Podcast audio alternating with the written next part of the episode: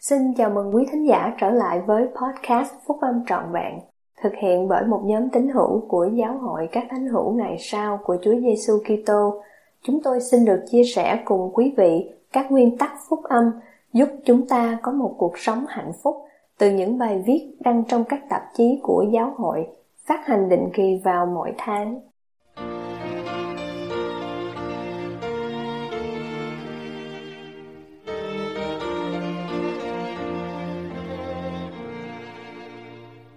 Ngài sẽ nhận lấy những sự yếu đuối của họ.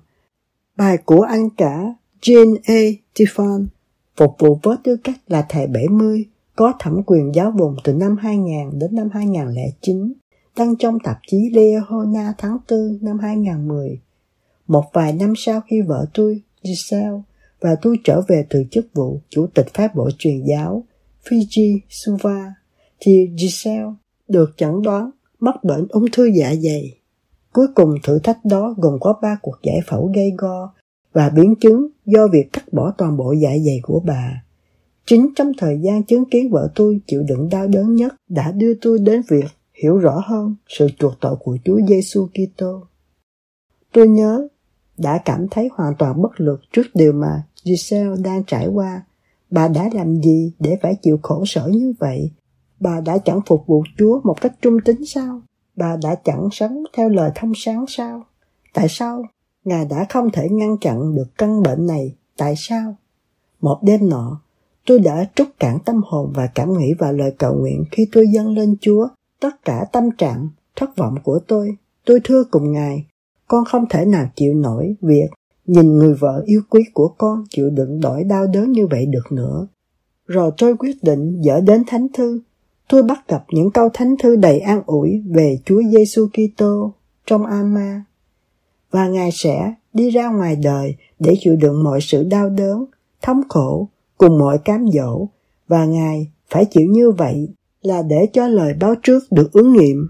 Lời đó là Ngài sẽ mang lấy những đau đớn và bệnh tật của dân Ngài. Và Ngài sẽ nhận lấy cái chết để Ngài có thể mở những dây trói buộc của sự chết đang trói buộc dân Ngài và Ngài sẽ nhận lấy những sự yếu đuối của họ để cho lòng Ngài tràn đầy sự thương xót theo thể cách xác thịt, để Ngài có thể theo thể cách xác thịt mà biết được cách giúp đỡ dân Ngài theo những sự yếu đuối của họ.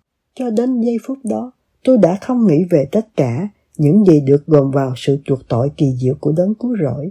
Tôi đã thật sự không nhận biết rằng Chúa Giêsu Kitô sẽ mang lấy nỗi đau đớn của Giselle hoặc của tôi Tôi đã chuyển nỗi đau đớn và sợ hãi của tôi lên Ngài là đấng mang lấy những đau đớn và bệnh tật của dân Ngài. Với sự hiểu biết mới mẻ này, tôi cảm thấy gánh nặng đã được nâng lên. Ngày nay, Giselle đã khỏe hẳn. Thể như bà chưa bao giờ mắc bệnh ung thư. Khi bà đi khám sức khỏe tổng quát thường lệ, bác sĩ của bà nói với bà rằng bà là một phép lạ. Tôi biết ơn biết bao về sự chữa lành thể xác của bà nhưng tôi cũng biết ơn về sự chữa lành mà tôi đã trải qua, một sự chữa lành tâm hồn. Sự an ủi chỉ có sẵn qua đấng cứu rỗi đã mang đến cho tôi một sự bảo đảm bình an rằng mọi việc rồi sẽ được ổn thỏa.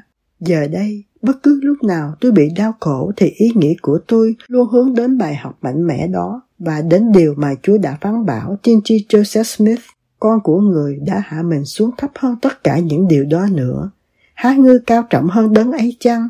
Việc ghi nhớ sự hy sinh của Chúa Giêsu Kitô lúc nào cũng an ủi tôi. Tôi vĩnh viễn biết ơn sự sẵn lòng của đấng cứu rỗi để thực hiện điều mà Ngài đã chịu đựng một cách đau khổ cùng cực. Tôi làm chứng về tình yêu thương, lòng thương xót và sự chăm sóc giữ gìn dành cho các con cái của Ngài. Ngài là đấng cứu rỗi của chúng ta và tôi yêu mến Ngài.